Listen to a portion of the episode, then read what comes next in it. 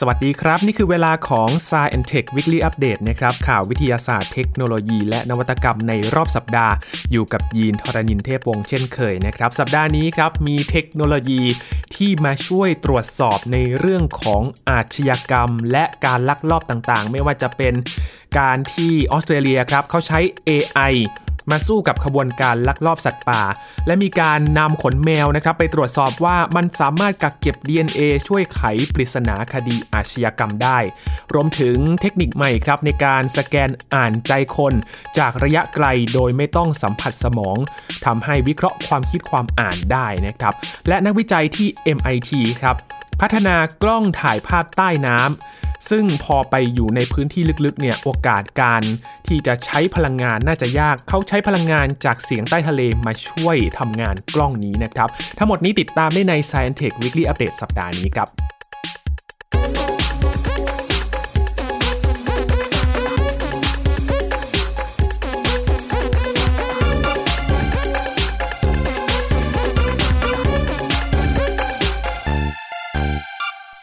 สัปดาห์นี้เน้นเรื่องของเทคโนโลยีหลากหลายแขนงเลยครับคุณผู้ฟังที่เป็นประโยชน์ในงานด้านต่างๆนะครับเริ่มกันที่เขานำเทคโนโลยีมาตรวจสอบในเรื่องของคดีต่างๆ อย่างที่ออสเตรเลียครับเขานำ AI หรือว่าปัญญาประดิษฐ์นี่แหละครับ มาสู้กับขบวนการลักลอบสัตว์ป่า มาตรวจสอบมาสแกนดูนะครับว่า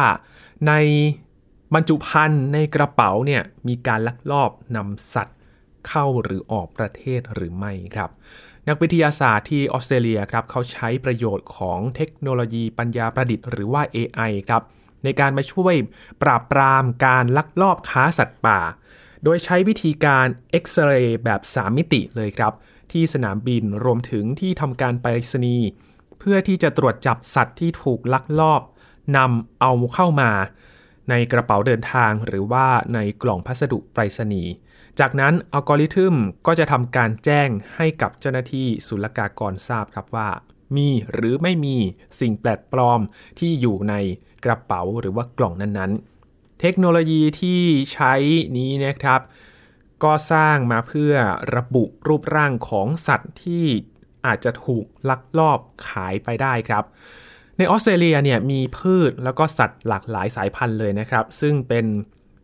ประเทศที่ดึงดูดกระบวนการลักลอบสัตว์ป่าที่ผิดกฎหมายเข้ามาในประเทศ รวมถึงการเอาสัตว์จากต่างถิ่นเนี่ยเข้ามาในประเทศด้วย ข้อมูลอย่างเป็นทางการระบุว่าจำนวนสัตว์ที่ถูกยึดนะครับเป็นสิ่งมีชีวิตมีชีวิตอยู่เลย ถูกยึดโดย Australian Border Force เนี่ยเพิ่มขึ้น 3 เท่า ตั้งแต่ปี 2017 ที่ผ่านมาครับ โดยสัตว์เลื้อยคลานและนกของออสเตรเลีย เป็นสัตว์ที่มีมูลค่าสูงในต่างประเทศเลยครับ ขณะเดียวกันก็มีการลักลอบนำสายพันธุ์สัตว์แปลกๆ ไม่ว่าจะเป็นงูและเต่าเข้ามาในประเทศด้วย ซึ่งก็หมายถึงความเสี่ยงของการนำโรคติดต่อ หรือว่าโรคที่อาจจะเป็นภัยคุกคามกับอุตสาหกรรมการเกษตร และระบบนิเวศพื้นเมืองได้ คุณวานิซาพิรอตตาครับเป็นนักวิทยาศาสตร์ด้านสัตว์ป่าแห่งมหาวิทยาลัยแมคควารีในนครซิดนีย์บอกว่าขณะนี้กำลังฝึกให้ระบบคอมพิวเตอร์สามารถสแกนหาสัตว์ป่าที่ลักลอบค้าขายทั้งทางพัสดุ และก็ในกระเป๋าเดินทาง โดยการใช้การเอ็กซเรย์แบบ3มิตินี่แหละครับ ซึ่งในกรณีนี้จะเป็นการสแกนสัตว์ที่ตายแล้ว จากนั้น ก็จะสร้างห้องสมุดขึ้นมา เป็นคลังข้อมูลอ้างอิง เพื่อแสดงรูปภาพ สัตว์ในรูปแบบที่แตกต่างกัน เพื่อให้คอมพิวเตอร์เนี่ยสามารถระบุได้ว่า เคยเห็นสัตว์เหล่านี้มาก่อนหรือไม่ ที่ออสเตรเลียครับเขาตั้งเป้าว่าจะปกป้องความหลากหลายทางชีวภาพ ด้วยแผนใหม่ที่ประกาศใช้เมื่อเร็วๆนี้นะครับ ซึ่งมีวัตถุประสงค์เพื่อป้องกันการสูญพันธุ์ที่อาจจะเกิดขึ้นในอนาคต และยังเป็นการปรับเปลี่ยนนโยบายด้านสิ่งแวดล้อมที่มีอยู่ด้วยครับ แผนนี้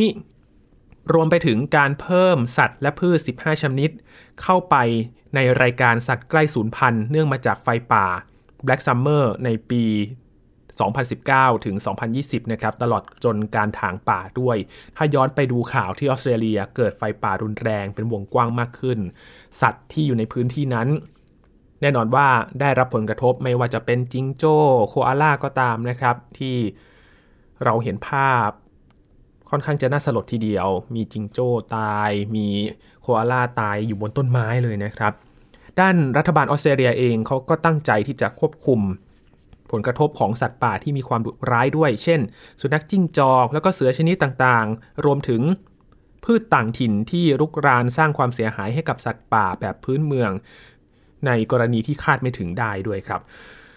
โดยจะดำเนินยุทธศาสตร์ที่รวมถึงการประกาศพื้นที่เกือบ1ใน 2 ของประเทศเลยนะครับ ให้เป็นเขตอนุรักษ์เพื่อการพัฒนาความหลากหลายทางชีวภาพ ขณะที่หลายๆ ประเทศอย่างฝรั่งเศส แล้วก็อังกฤษเองเขาก็ได้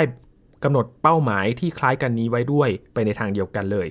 คุณธัญญาพีเปเชคครับ รัฐมนตรีสิ่งแวดล้อมของออสเตรเลีย เธอเคยบอกว่ากลยุทธ์ก่อนหน้านี้ เป็นการปกป้องความหลากหลายทางชีวภาพที่ล้มเหลวนะครับ ตอนนี้เธอก็บอกว่าออสเตรเลียเนี่ยเป็นเมืองหลวงแห่งการสูญพันธุ์ของสัตว์เลี้ยงลูกด้วยนมของโลกด้วย ซึ่งก็เป็นสัญญาณอันตรายเหมือนกันต่อความหลากหลายทางชีวภาพ ความหลากหลายสายพันธุ์ของสิ่งมีชีวิตที่เคยมีอยู่ในออสเตรเลีย มันกำลังถูกคุกคามไม่ว่าจะเป็นภัยธรรมชาติหรือการกระทำของมันก็ตามนะครับ เทคโนโลยีปัญญาประดิษฐ์นี้ก็น่าจะช่วย เป็นอีกทางหนึ่งในการตรวจสอบนะครับ เพื่อที่จะไม่ให้นำสิ่งมีชีวิตที่อยู่ในพื้นที่ของมันออกไปนอกประเทศ รวมถึงมีสิ่งมีชีวิตจากต่างถิ่น ที่เราเรียกว่าเอเลียนสปีชีเนี่ยเข้ามาในพื้นที่ทำให้วงจรชีวิตของสัตว์ต่างๆ มันผิดเพี้ยนไปจากเดิมนะครับ ต่อกันที่อีกเรื่องหนึ่งครับ ก็เป็นการนำเทคโนโลยีนี่แหละครับ แล้วก็เอาเรื่องวิทยาศาสตร์มาเกี่ยวข้อง ไปตรวจสอบ ขนแมว ที่มันสามารถกักเก็บ DNA และช่วยไขปริศนาคดีอาชญากรรมได้ครับ ใครที่มีแมวในครอบครองหรือว่าทาสแมวเนี่ยนะครับ ก็คงจะทราบกันดีว่าบรรดาแมวเหมียวต่างๆ เนี่ยจะชอบมาซักไซวิ่งซนนะครับ มาสอดรู้สอดเห็น หรือว่ามาแบบคอเคลียต่างๆ เนี่ยถูไถไปกับ สิ่งของต่างๆในบ้านในห้องของเราไปทั่วเลยนะครับ แล้วก็นิสัยของแมวเนี่ยดูเหมือนจะกวนใจผู้คน แต่ว่ามันมีประโยชน์เกินคาดในทางนิติเวทด้วยนะครับ ซึ่งทำให้แมวเหมียวกลายเป็นผู้ช่วยแบบไม่รู้ตัวครับ ในการที่จะเป็นการให้ข้อมูลกับนักสืบแล้วก็ตำรวจในการไขปริศนาคดีอาชญากรรมได้ครับวารสาร Forensic Science International ฉบับพิเศษว่าด้วยประเด็นทางพันธุศาสตร์นะครับได้ตีพิมพ์รายงานวิจัยล่าสุดว่า ประโยชน์ของขนสัตว์เลี้ยงในการกักเก็บร่องรอย DNA อาจช่วยให้เบาะแสของคนร้ายในคดีอาชญากรรมต่างๆ ไม่ว่าจะเป็นเหตุฆาตกรรม หรือว่าปล้นชิงทรัพย์ที่เกิดขึ้นในบ้านที่มีหมาหรือว่าแมวอยู่ได้ครับ โดยทีมวิจัยจากมหาวิทยาลัยฟินเดอร์ส ของออสเตรเลียนะครับ แล้วก็แผนกนิติเวชศาสตร์ของสำนักงานตำรวจรัฐวิกตอเรีย ระบุว่า เป็นผู้ทำการทดลองครั้งแรกของโลกเลยครับ เพื่อที่จะตรวจสอบว่าขนแมวเนี่ย มันกักเก็บร่องรอย DNA ของมนุษย์ได้เพียงพอสำหรับการสืบสวนคดีอาชญากรรมหรือไม่ โดยกลุ่มทดลองเนี่ยเป็นแมว 20 ตัวจาก 15 ครัวเรือนด้วยกัน การทดลองเริ่มในบ้านที่มีแมวอาศัยอยู่นะครับ เก็บตัวอย่างของร่องรอย DNA จากขนแมวเหมียวนี่แหละครับ ด้วยการไปเช็ดถูลำตัวข้างขวาของแมวสองครั้ง จากนั้นก็จะมีการเก็บตัวอย่าง DNA จากบุคคลที่อาศัยอยู่ในบ้านหลังเดียวกันนี้ไปพร้อมกันด้วย ตามปกติแล้วนะครับในการสอบสวนคดีอาชญากรรม มักจะใช้ร่องรอย DNA จากการสัมผัสนะครับหรือว่า touch DNA ที่เกิดขึ้นหลังจากที่มนุษย์เนี่ยไปจับต้องกับสิ่งของ แล้วก็แตะพื้นผิวต่างๆ อย่างไรก็ตามครับ ผู้วิจัยคาดว่าร่องรอย DNA จากขนแมวเนี่ยน่าจะเป็นฝุ่นละอองที่ร่วงหล่นจากร่างกายของเราจำพวกซากเซลล์ผิวหนัง แล้วก็เศษขนมากกว่า ซึ่งหลักฐานเหล่านี้ อาจช่วยชี้ตัวบุคคลภายนอกที่ลอบเข้ามาในบ้านได้ครับ หรือว่าช่วยให้ตำรวจ ตัดผู้ต้องสงสัยบางรายออกไปจากการสืบสวนได้ และผลการทดลองก็พบว่ามีร่องรอย DNA จากขนแมวถึง 80%ด้วยกัน ซึ่งอยู่ในระดับที่สูงแล้วก็ชัดเจนพอที่จะตรวจสอบได้นะครับ โดยไม่มีความแตกต่างอย่างมีนัยสำคัญระหว่างแมวพันธุ์ต่างๆ ไม่ว่าจะเป็นแมวพันธุ์ไหนก็ตาม ในเรื่องของปริมาณ DNA ที่เก็บมาได้เนี่ย ก็คล้ายๆกันเลย รวมทั้งระยะเวลาการเก็บรักษา DNA เอาไว้ที่ขน ไม่ว่าแมวนั้นจะเป็นพันขนยาวหรือขนสั้นก็ตาม ก็สามารถกักเก็บ DNA ไว้อย่างดีเลย ผู้วิจัยยังสามารถแยกแยะ DNA ของมนุษย์ ซึ่งติดอยู่ที่ขนแมวออกมาได้ถึง 70%ของกลุ่มทดลองทั้งหมดเลยนะครับ ซึ่งนำไปใช้วิเคราะห์ตีความเพื่อไขความกระจ่างในคดีอาชญากรรมได้เป็นอย่างดี โดยในการทดลองครั้งนี้ พบร่องรอย DNA ของบุคคลลึกลับ ที่ไม่ใช่สมาชิกในครอบครัวจากแมวถึง 6 ตัวด้วยกัน ทั้งที่ไม่เคยมีคนแปลกหน้ามาเยือนที่บ้านเลย ในช่วง 2 วันก่อนทำการทดลองครับ คือ DNA ที่เขาเก็บไปนะครับ เก็บตัวอย่างขนแมว เก็บ DNA คนในบ้าน และสิ่งแปลกปลอมก็คือว่าถ้ามันมี DNA ของคน อื่น ๆ ที่ไม่ใช่คนในบ้านมา แสดงว่าก็ต้องสงสัยแล้วล่ะครับว่า อาจจะมีใครเข้ามาบุกรุกในบ้านหรือเปล่า เพราะว่ามันได้ทิ้งร่องรอยต่างๆ ผ่าน DNA ของพวกเราไม่ว่าจะเป็นการที่ไปจับสิ่งของหรือว่าเศษต่างๆนะครับ อย่างที่ข้อมูลนี้ให้มาก็คือจำพวกซากเซลล์ผิวหนัง หรือว่าเส้นขนต่างๆ ที่จะเป็นข้อมูลชี้ตัวได้นะครับว่าใครเข้ามาในบ้านบ้าง ถ้าไม่ใช่แขกของเราเอง อาจจะเป็นขโมยก็เป็นได้นะครับ เพราะฉะนั้นก็เป็นงานวิจัยที่น่าสนใจครับ แม้ผลการวิจัยครั้งนี้จะยืนยันว่าขนแมวจะสามารถช่วยไขคดีอาชญากรรมได้ แต่ทีมผู้วิจัย บอกว่ายังคงต้องทำการทดลองเพิ่มเติมต่อไปนะครับ เพื่อความชัดเจนในข้อมูล แล้วก็ทำให้ทราบ ข้อมูลที่เป็นรายละเอียดที่เพิ่มขึ้นด้วย ซึ่งจะช่วยในการวิเคราะห์ร่องรอย DNA จากขนแมวที่มีความถูกต้องแม่นยำมากยิ่งขึ้นครับ นี่คือ 2 เรื่องราวที่เกี่ยวข้องกับเทคโนโลยี มาช่วยตรวจสอบในคดีต่างๆ ที่เป็นปริศนาได้ รวมทั้งมาช่วยตรวจจับในการกระทำที่ผิดกฎหมายได้ด้วยนะครับ ต่อกันครับอีกสักนิดหนึ่งมีเทคโนโลยีในการช่วยอ่านใจคนเป็นเทคนิคใหม่นะครับ ที่ ปกติแล้วเขาจะอ่านใจคนโดยการที่อาจจะต้องไปสัมผัสกับสมอง หรือว่ามีอุปกรณ์สวมใส่ต่างๆ คราวนี้ไม่จำเป็นครับ ไม่ต้องไปสัมผัสสมองเลย สแกนอ่านใจคนจากระยะไกล แล้วเทคนิคในการที่จะมาอ่านใจคนเนี่ยเข้าไปช่วยทำอะไรได้บ้าง วันนี้มาติดตามกันครับ นักวิทยาศาสตร์ ชาวอเมริกันครับเขาสามารถถอดรหัสความคิดในสมองของผู้คน โดยแปลงผลสแกนร่างกายด้วยคลื่นแม่เหล็กไฟฟ้า ให้ถ่ายทอดออกมาเป็นเรื่องราวที่มีความหมายตรงกับความคิดและก็เสียงที่ได้ยินในหัวขณะนั้นได้ครับ นิตยสาร The Scientist ครับ แล้วก็คลังเอกสารด้านชีววิทยาออนไลน์ biorxiv.org ได้เผยแพร่ผลงานของทีมนักประสาทวิทยาศาสตร์ จากมหาวิทยาลัยเท็กซัส A&M ของสหรัฐอเมริกานะครับ ระบุว่า ได้ค้นพบเทคนิคใหม่ในการอ่านใจคน โดยไม่ต้องใช้อุปกรณ์ไปสัมผัสกับศีรษะ หรือว่าขั้วไฟฟ้าฝังลึกเข้าไปในสมองเหมือนกับที่ผ่านมาครับ ดร.อเล็กซานเดอร์ฮุธเป็นหัวหน้าทีมวิจัยในครั้งนี้นะครับ บอกว่าเมื่อไม่กี่สิบปีก่อน การอ่านใจคนด้วยเครื่องมือวิทยาศาสตร์จากระยะไกลเนี่ยโดยไม่สัมผัสไปแตะต้องร่างกายของผู้ที่ถูกอ่านความคิดนั้น ไม่มีทางจะเป็นไปได้เลยครับ แต่ในปัจจุบันความก้าวหน้าได้เกิดขึ้น ทีมวิจัยของเขาสามารถทำได้โดยใช้เครื่องสแกน fMRI และอัลกอริทึมถอดรหัสจากภาพสแกนที่ออกแบบมาเป็นพิเศษเลยครับ fMRI เป็นอุปกรณ์สร้างภาพจากการสั่นพ้องของคลื่นแม่เหล็กไฟฟ้า เช่นเดียวกับเครื่องสแกน MRI ทั่วไปเลยนะครับ แต่สามารถ แสดงให้เห็นถึงการไหลเวียนของกระแสเลือดภายในสมอง และการทำงานของสมองได้ชัดเจนเป็นพิเศษ เนื่องจากบริเวณที่มีเลือดอิ่มออกซิเจนไหลไปหล่อเลี้ยงมาก ก็คือสมองส่วนที่กำลังทำงานอยู่นั่นเองครับอัลกอริทึมหรือว่าโปรแกรมถอดรหัส ก็จะแปลความหมายของภาพจากเครื่องสแกน fMRI นี้นะครับ โดยถ่ายทอดออกมาเป็นเรื่องราวที่ผู้คนผู้นั้นกำลังคิดอยู่ในหัวสมองได้อย่างแม่นยำ แม้จะไม่สามารถอ่านใจผู้คนได้อย่างฉับพลันทันทีแบบเรียลไทม์หรือแปลความหมายออกมาเป็นคำพูดได้ตรงตัวทุกถ้อยคำก็ตาม มีการทดสอบกับอาสาสมัครหญิง 1 คนแล้วก็ชายอีก 2 คนนะครับทั้งหมดอยู่ในวัยหนุ่มสาวอายุประมาณ 20-30 ปี พวกเขาได้รับมอบหมายให้ฟังรายการวิทยุหรือว่าฟังพอดแคสต์ทั้งสิ้น 16 ชั่วโมง ขณะที่เข้าไปอยู่ในเครื่องสแกนเป็นช่วงๆหลายครั้งครับ เมื่ออัลกอริทึมแปลความหมายจากภาพสแกนสมองของอาสาสมัครออกมา โดยจับคู่แบบแผนของเสียงเข้ากับการทำงานของสมอง เมื่อได้ยินเสียงแบบต่างๆ ผลปรากฏว่าเรื่องราวที่อัลกอริทึมถอดรหัสออกมานั้น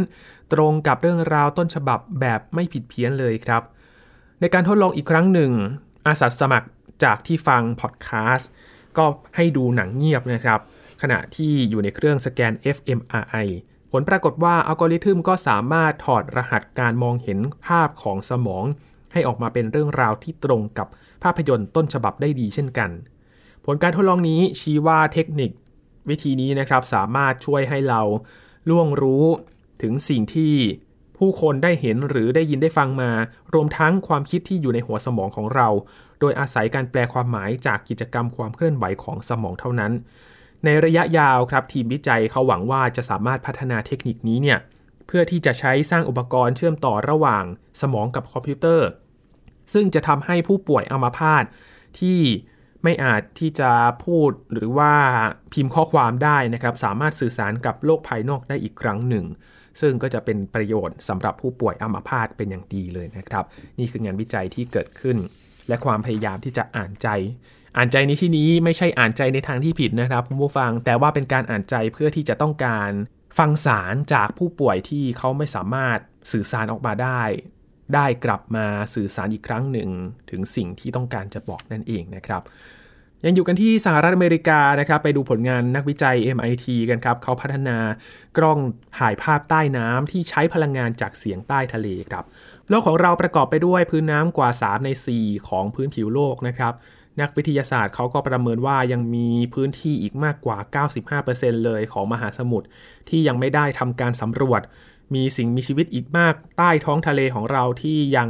ไม่ถูกค้นพบ รวมถึงการวิจัยที่เป็นประโยชน์หลากหลายที่ยังไม่ได้เกิดขึ้นมานะครับ อย่างเช่น การใช้งานเพื่อเฝ้าระวังเรือดำน้ำกรณีที่ถูกรุกรานทางน้ำ การศึกษาโบราณคดีทางทะเลและธรณีวิทยา การเฝ้าระวัง และการวิเคราะห์ความเปลี่ยนแปลงของภูมิอากาศใต้น้ำ การใช้งานเพื่อการศึกษาวิจัยต่างๆ เนี่ยมักจะมีค่าใช้จ่ายที่ค่อนข้างสูงเลยนะครับ และมีความยุ่งยากในการที่จะใช้งานด้วย โดยเฉพาะการจ่ายพลังงานไฟฟ้า ให้กับกล้องถ่ายภาพใต้น้ำที่ต้องใช้เวลานานพอเราเอากล้องไปถ่ายภาพใต้น้ำ มักจะใช้เวลาไม่นานนะครับ ก็จะต้องเอากลับขึ้นมาเพื่อที่จะชาร์จพลังงานต่อ ซึ่งถือว่าเป็นเรื่องที่จะยุ่งยากแล้วก็เป็นอุปสรรคเลยนะครับ ที่เราอยากจะไปถ่ายภาพใต้น้ำเวลานาน การพัฒนากล้องถ่ายภาพใต้น้ำโดยใช้พลังงานจากเสียงใต้ท้องทะเล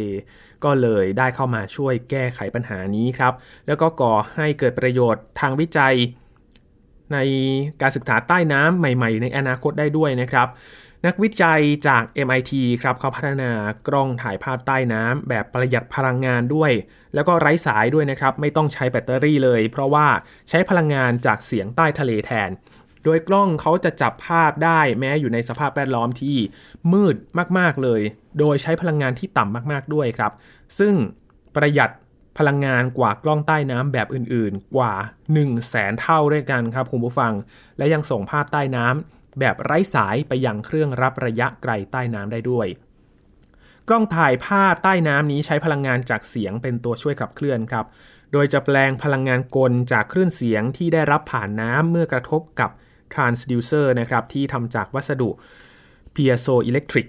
และก็จะเกิดการสั่นแล้วก็สร้างเป็นพลังงานไฟฟ้า เพื่อจ่ายพลังงานให้กับอุปกรณ์ถ่ายภาพตัวนี้ครับ จากนั้นเขาก็จะส่งภาพถ่ายไปยังเครื่องรับข้อมูล คลื่นเสียงที่ให้พลังงานกับกล้องตัวนี้นะครับก็จะเป็นเสียงที่มาจากแหล่งใดก็ได้ครับ ไม่ว่าจะเป็นเสียงเรือที่ขับผ่าน หรือว่าสิ่งมีชีวิตใต้ท้องทะเลที่กำลังเคลื่อนไหวผ่านไป โดยกล้องเขาก็จะกักเก็บพลังงานเหล่านั้นไว้จนกว่าจะเพียงพอต่อการใช้งานครับ นักวิจัยเขาได้ใช้เซ็นเซอร์จับภาพที่มีพลังงานต่ำเป็นพิเศษนะครับ เพื่อให้เกิดการใช้พลังงานที่ต่ำที่สุดประหยัดมากที่สุดเลย โดยเซ็นเซอร์นี้ จะจับได้เฉพาะภาพสีเทาเท่านั้นครับ และด้วยสภาพแวดล้อมใต้น้ำที่ไม่มีแหล่งกำเนิดแสง นักวิจัยจึงต้องพัฒนาแฟลชที่ใช้พลังงานต่ำด้วยเช่นเดียวกัน เอามาใช้ร่วมกับไฟ LED สีแดง สีเขียว สีน้ำเงินนะครับ โดยกล้องจะจับภาพด้วยการใช้ไฟ ทั้ง 3 สีแบบแยกกันเพื่อให้เกิดแสงสว่าง ถึงแม้ว่าภาพออกมาจะเป็นสีขาวดำแต่การสะท้อนแสงในช่วงคลื่น สีที่แตกต่างกันของสีเขียว สีแดง สีน้ำเงินเนี่ยก็จะถูกนำมาวิเคราะห์พร้อมกันทำให้สร้างภาพสีได้ในภายหลังนั่นเองนะครับ เทคโนโลยีกล้องถ่ายภาพใต้น้ำเนี่ยถูกนำมาทดสอบกับความลึกใต้น้ำในระยะสูงสุดที่ 40 เมตรครับ และประสบความสำเร็จในการใช้งานเพื่อบันทึกการเจริญเติบโตของพืชใต้น้ำเป็นเวลา 1 สัปดาห์ด้วยกัน อยู่นานเลยทีเดียวนะครับนับเป็นการปูทางให้กับการใช้เทคโนโลยี ในการช่วยสำรวจมหาสมุทรขนาดใหญ่ครับเพื่อการศึกษาค้นคว้าวิจัยเรื่องราวต่างๆ ในระยะยาวได้ด้วยนะครับข่าวไม่นานมานี้นะครับมีการเปิดเผยภาพของสิ่งมีชีวิตใต้น้ำแปลกๆ ใหม่ ๆ ที่เราไม่เคยเห็น ซึ่งมันอยู่ ในใต้น้ำที่ลึกมาก ๆ เลยนะครับ การที่คนเราจะลงไปใต้น้ำลึกขนาดนั้นเป็นเรื่องที่ยากและท้าทายมาก ๆ เพราะฉะนั้นจะต้องใช้อุปกรณ์ที่เป็นตัวช่วยครับ กล้องตัวนี้น่าจะตอบโจทย์ได้เลยทีเดียว และเราก็คงจะได้เห็นภาพแปลก ๆ ใหม่ ๆ จากใต้ท้องทะเลอันกว้างใหญ่ขนาดนี้นะครับ ซึ่งเป็นพื้นที่ 3 ใน 4 ของโลกมากขึ้นกว่าเดิมแน่นอนครับปีท้ายวันนี้ครับพาไปดูสีสันที่ประเทศเนเธอร์แลนด์ครับไปดู รสน้ำส้มคั้นที่รักโลกมากๆเลย รูปแบบการทำงานทุกอย่างเป็นพลังงานสะอาดครับแถมยังได้น้ำส้มอร่อยๆ ให้กินแบบชื่นใจด้วย พูดถึงพลังงานแสงอาทิตย์นะครับ เป็นพลังงานสะอาดที่ได้จากธรรมชาติ สามารถนำมาใช้งานได้หลากหลายนะครับ ไม่ว่าจะเป็นการผลิตไฟฟ้า แบบขนาดย่อมในครัวเรือน มีแผงโซลาร์เซลล์ขนาดเล็ก ๆ นะครับ สามารถผลิตไฟฟ้าให้เพียงพอกับในครัวเรือนได้ หรือว่าจะเป็นการสร้างโรงไฟฟ้าแบบโซลาร์เซลล์ขนาดใหญ่ อย่างบ้านเรามีเขื่อนที่ใช้โซลาร์เซลล์นะครับลอยอยู่เป็นแพจำนวนมากเลยที่เขื่อนสิรินธรนั่นเอง ก็เป็นอีกพื้นที่หนึ่งที่จะมาช่วยสร้างพลังงานไฟฟ้าแบบสะอาดด้วยนะครับ โดยที่ไม่ก่อให้เกิดผลกระทบต่อสิ่งแวดล้อมไม่สร้างมลพิษขึ้นมา มีไอเดียของชาวดัชครับ ที่เขาใช้พลังงานแสงอาทิตย์ในการคั้นน้ำส้มครับคุณผู้ฟัง แต่พลังงานที่ได้จากแสงอาทิตย์นั้นไม่คงที่นะครับ ต้องลุ้นกันว่า วันไหนแดดเยอะก็จะได้กินน้ำส้มเร็วหน่อย วันไหนแดดน้อย ก็จะได้กินน้ำส้มช้าหน่อย อาจจะต้องมีปริมาณที่จำกัด เพราะว่าแสงอาทิตย์ไม่เพียงพอต่อการผลิตไฟฟ้า แล้วก็มาคั้นน้ำส้มนั่นเองนะครับ จึงทำให้ได้น้ำส้มในปริมาณมากน้อย ไม่เท่ากันในแต่ละวันนั่นเองขึ้นอยู่กับแสงแดดในแต่ละวันครับ ที่งาน Energy Show ที่กรุงรอตเทอร์ดามประเทศเนเธอร์แลนด์ครับเขามีการจัดแสดงรถน้ำส้มคั้นเคลื่อนที่ที่ได้ออกแบบโดยคำนึงถึงสิ่งแวดล้อมเป็นหลักมาโชว์ให้กับทุกๆ คนได้ดูกัน เพื่อแสดงให้เห็นว่าพลังงานแสงอาทิตย์เนี่ยเป็นพลังงานที่สามารถนำมาใช้ผลิตกระแสไฟฟ้าได้ง่ายครับ อีกทั้งตัวแก้วที่ใช้เนี่ยที่เอามาใส่น้ำส้มเนี่ยนะครับ ก็ผลิตมาจากวัสดุที่ย่อยสลายได้ด้วย และเปลือกส้มก็ยังสามารถนำไปเป็นปุ๋ยใส่ต้นไม้ได้อีกด้วย ซึ่งทั้งหมดนี้เกิดจากแนวคิดที่เป็นมิตรต่อสิ่งแวดล้อมครับ รถน้ำส้มคั้นมีลักษณะเป็นรถลากขนาดเล็กนะครับ เหมือนกับฟุตทักทั่วไปเลยครับ ถ้าดูจากภาพเหมือนรถที่ เคลื่อนที่ไปขายตามงานต่างๆ ได้สะดวกเลยทีเดียว รถคันนี้ติดตั้งแผงโซลาเซลล์ทรงโค้งขนาดใหญ่ 2 แผงบนหลังคารถครับ เพื่อที่จะกักเก็บแสงแดด มาใช้ในการผลิตไฟฟ้า ตัวรถก็มีโครงสร้างที่เรียบง่ายนะครับทำให้เคลื่อนย้ายได้สะดวกด้วย หลักการทำงานก็ไม่ซับซ้อนเลยครับ พลังงานไฟฟ้าที่ถูกผลิตก็จะถูกจัดเก็บไว้ในแบตเตอรี่ แล้วก็นำมาใช้ในการทำงานของเครื่องคั้นน้ำส้ม และระบบความเย็นให้กับน้ำส้ม พลังงานแสงอาทิตย์ ก็จะถูกรวบรวมผ่านแผงโซลาเซลล์ที่อยู่บนหลังคารถนี่แหละครับ ยิ่งมีแสงแดดมากเท่าไหร่ ก็จะยิ่งทำให้คั้นน้ำส้มออกมาได้เร็วมากขึ้นเท่านั้นครับ น้ำส้ม 1 แก้ว ใช้เวลาไม่ถึง 2 นาทีในตอนกลางวันนะครับ แต่อาจจะใช้เวลาเกือบชั่วโมงในเวลากลางคืนครับ เพราะว่ามีแสงแดดไม่เพียงพอนั่นเอง คนเราเนี่ยตอนนี้ไม่สามารถอยู่ได้โดยไม่มีไฟฟ้าแล้วนะครับ เพราะฉะนั้น เราก็จะต้องหาทางพัฒนาแหล่งผลิตไฟฟ้าที่สะอาด และเพียงพอต่อความต้องการให้ได้ เพราะตอนนี้เนี่ยสัดส่วนในการที่เราใช้พลังงานไฟฟ้า โดยโรงไฟฟ้าที่อาจจะสร้างมลพิษไม่ว่าจะเป็นถ่านหินหรือว่า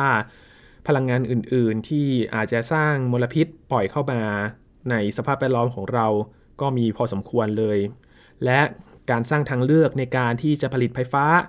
พลังงานสะอาด ก็เป็นแนวทางในอนาคตที่หลาย ๆ ประเทศให้การยอมรับ แล้วก็กำหนดนโยบายแล้วนะครับว่าในอนาคตจะเป็นอย่างไรเพื่อที่จะลดการสร้างมลพิษให้กับสิ่งแวดล้อมที่จะส่งผลต่อการเปลี่ยนแปลงสภาพอากาศได้นะครับ นี่ก็เป็นอีกตัวอย่างหนึ่งครับที่ทำให้เราเห็นว่ามีความพยายามนะครับในการที่จะใช้แหล่งผลิตไฟฟ้าพลังงานสะอาดนะครับ มาสร้างรถคันน้ำส้มที่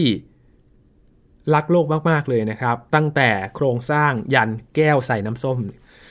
ซึ่งถ้าเอามาไว้ในประเทศไทยน่าจะเหมาะนะครับ แดดประเทศไทยนี่ร้อนมากๆเลย คงจะได้กินน้ำส้มกระจุใจเลยทีเดียวครับ ทั้งหมดนี้คือข่าวที่เรานำมาฝากกันใน Science Tech Weekly Update สัปดาห์นี้นะครับ คุณผู้ฟังติดตามรายการของเรากันได้ที่ www.thaipbspodcast.com ครับ รวมถึงพอดแคสต์ช่องทางต่างๆ ที่คุณกำลังรับฟังเราอยู่นะครับ อัปเดตเรื่องวิทยาศาสตร์เทคโนโลยี และนวัตกรรมกับเราได้ที่นี่ทุกที่ทุกเวลาทางไทย PBS Podcast นะครับ ช่วงนี้ยีนทรณินเทพวงศขอบพระคุณสำหรับการติดตามรับฟังนะครับ ลาไปแล้วครับ สวัสดีครับ